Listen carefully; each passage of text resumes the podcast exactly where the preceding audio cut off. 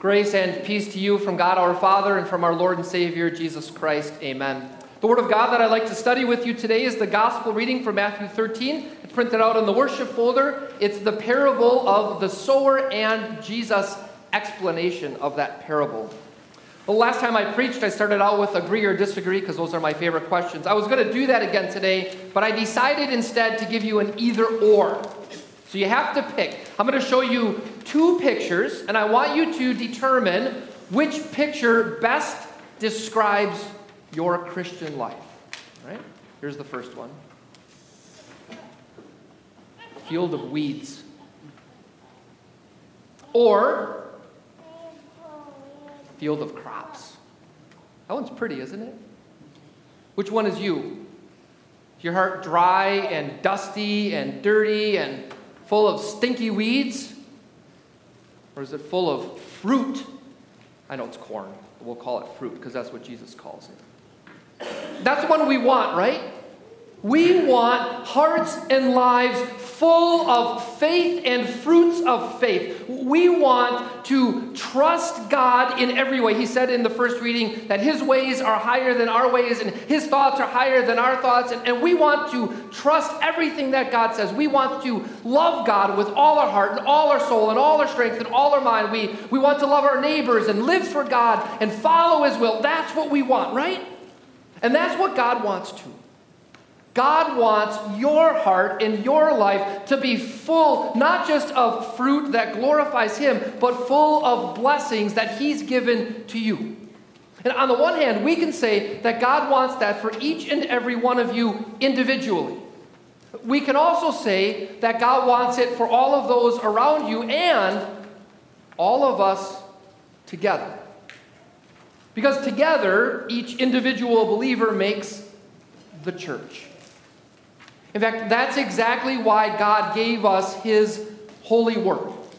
It was to produce deep seated faith that would produce abundant fruit, not only for Him, but for one another. And in our first reading, God promised that His word works.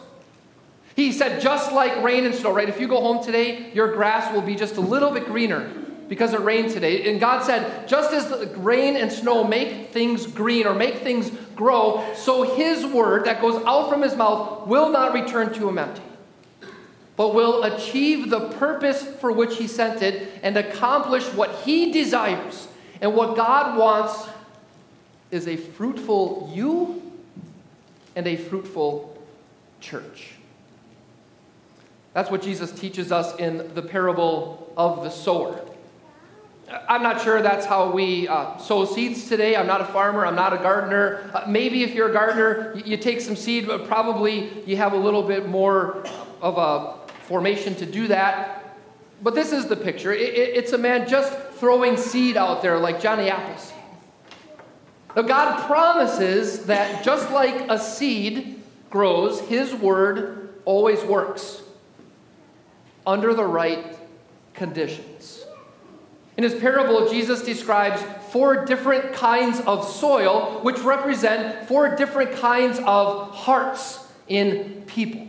And then he goes on to explain how his seed, or the, word, the seed of his word, grows in some situations and not so well in others.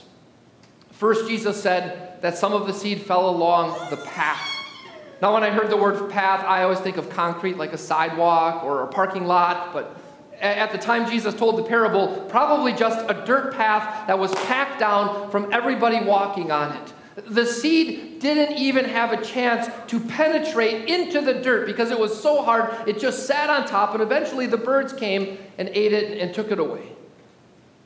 Jesus said that's like the person who hears God's word but does not understand it.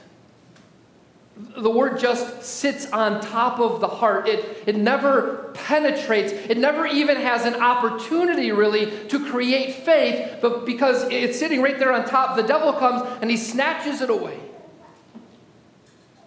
That's probably most of the people that you know. Maybe not in all parts of the world, but in our country, God's word is freely available. People come to church for baptisms and confirmations and weddings and funerals, and even if that's the only time, probably everybody you know has heard God's word at some point. But the reality is, we're all born with hard hearts like the path. And unless something changes that, the word just sits there and it never penetrates and it never creates faith. Jesus said some of the seed fell among the rocky soil. These aren't just rocks on top of the soil, but beneath the soil, there's a layer of rock so that the soil is shallow. There's just a little bit of dirt. There's just enough dirt so that when the seed hits the dirt, it begins to grow. But it can't form any roots because of that rocky layer underneath. Jesus said that this is like the person who hears God's word and they immediately believe it. Uh, it's so exciting to see that. It's often somebody who grew up really not really going to church and they haven't heard a lot about Jesus and, and, they come to church and they come to Bible information class and they find out for the first time that for no good reason God loves them and in Christ God forgave all of their sins and they're so excited. But then it goes away. Because after that initial contact with God's Word and, and faith sprouting, they, they don't keep learning. In fact, this happens uh, very commonly in our church after confirmation class. Kids get baptized, maybe they come to Sunday school, they come to confirmation class, they, they get just enough of God's Word to produce faith, but then it, it's gone. Jesus said this is like the person who, who has faith, but it, disappears whenever trials or challenges or troubles come because there's no root. The faith can't stand up under the pressures of daily life. And so they quickly lose it. Some of the seed fell among the weeds or the thorns. This was actually good soil. The seed penetrated, roots formed, a, a plant sprouted, maybe even began to produce fruit. But because no nurturing was done, as Paul mentioned in our second reading, because there was no faith maintenance going on, the weeds and the roots around it eventually choked out the plant.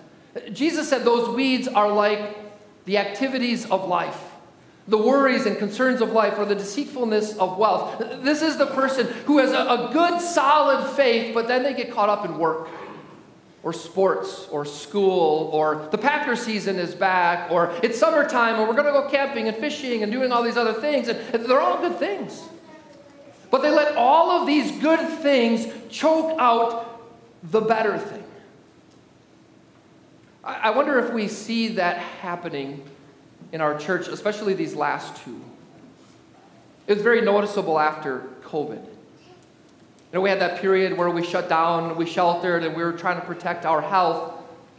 Have you noticed that people have mostly returned back to regular life? I, am guessing that at the first Packer home game, Lambeau Field will be packed to the gills with what, 70 or 80,000 people. I'm guessing if the Brewers make the playoffs, they'll fill every seat 40,000 people. Most people are back to school. Most people are back to work. You know where people didn't come back? They didn't come back to church. It's not because they were unbelievers, it's because either they had shallow faith or they let the, the thorns and thistles and weeds of this life choke out their faith. But Jesus said some of the seed fell on good soil.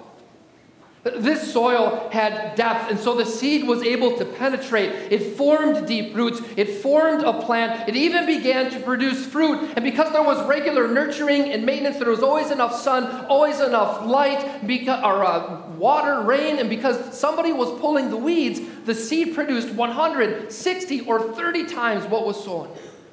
This is the person who regularly hears God's word and puts it into practice, and God fills their life with blessings. That's the field of crops. And that's what we want. So that begs the question How do our hearts become good soil where the seed of God's word can produce this deep seated faith that can withstand the trials and troubles of life and produce fruit for God for us and for those around us? Well, Jesus tells us Did you catch the little sentence at the end of the parable? Instead of saying the end, Jesus said, Whoever has ears, let them hear.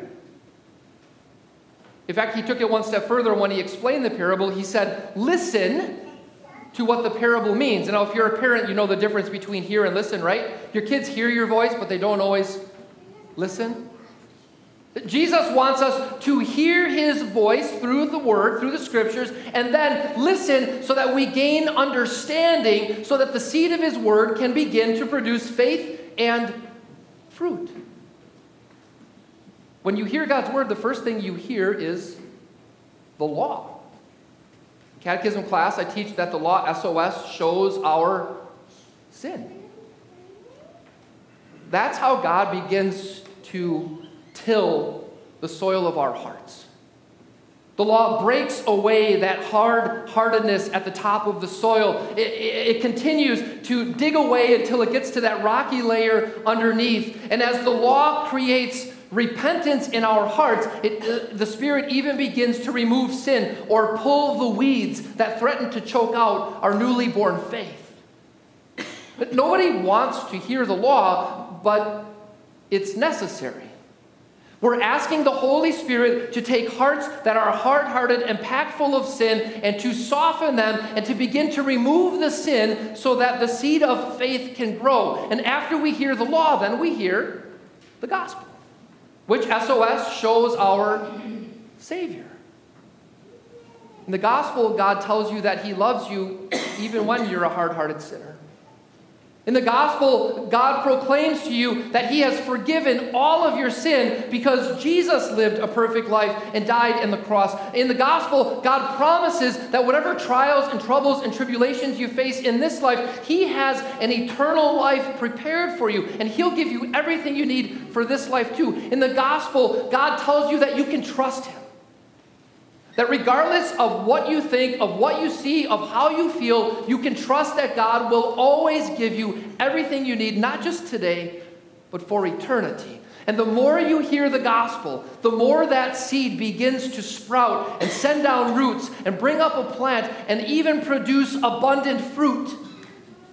And the more that God produces fruit in your lives, the more He fills your lives with blessing, and eventually those seeds begin to spill into the lives of others.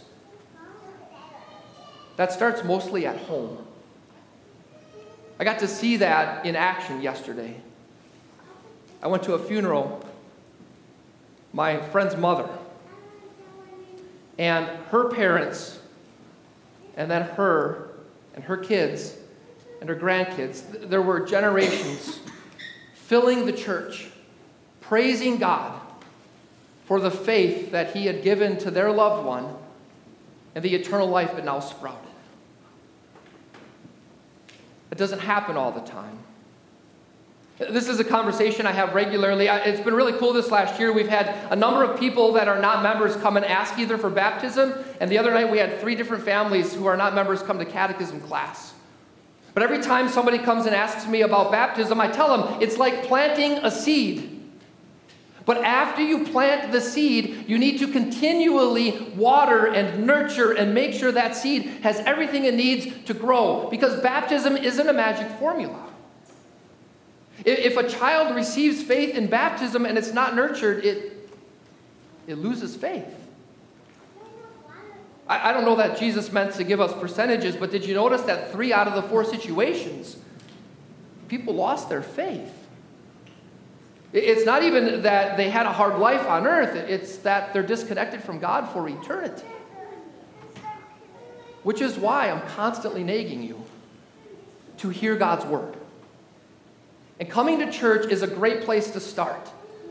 But if I'm very honest with you, 20 minutes a week, or if I'm preaching, maybe it's 25, it's not enough. It's going to give you faith. If you hear God's word every week in church, you're going to have faith. But I fear that when the trials and tribulations and struggles of life come, it's going to threaten to uproot your faith if you don't have those roots dug down deep.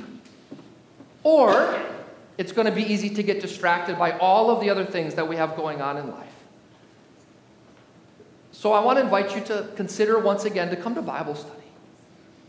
I don't care if you want to go to Pastor Albrecht's Bible study. He's doing something really cool. He's going to talk about transgender and sexuality and all of the, the hot topics that are out there Thursday morning, Sunday morning.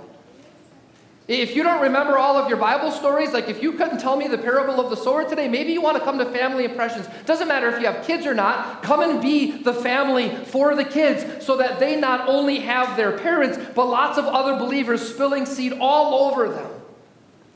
Or go to a life group. Because in a life group, you not only get to discuss how the sermon applies to your personal life further, you get to connect to other people. And we don't see that happening beneath the ground, do we? I, I think that's how it works. Underneath your lawn, all the roots of your grass are starting to connect to one another. And the more that your grass connects to itself, the better it keeps all of the weeds out and keeps the whole lawn looking great and healthy. That happens in the church too. Or maybe you want to come to new life in Christ. Just review the basics because that's where those roots begin to form. And I'm going to take it one step further. Read your Bible at home. Three hours a week. One hour for church, one hour for Bible study, 10 minutes a day reading your Bible at home. Three hours out of 168. It's less than 2%. It's one eighth of one day. And let's find out how much God blesses your heart and life. When you simply give the seed of His Word opportunity to take root and to grow and to bless abundant fruit, I'm confident that God will fill your life with so many blessings that not only will you grow stronger, but so will the church, St. Paul's, and God's kingdom. That's what God wants. He wants to continually plant seeds in your heart because nobody wants to look like that. But you realize that if you do nothing, that is the result right? If you don't take care of your lawn, if you don't plant your garden, it will look like that eventually. But when you continually hear and listen God's word, then you will look like that.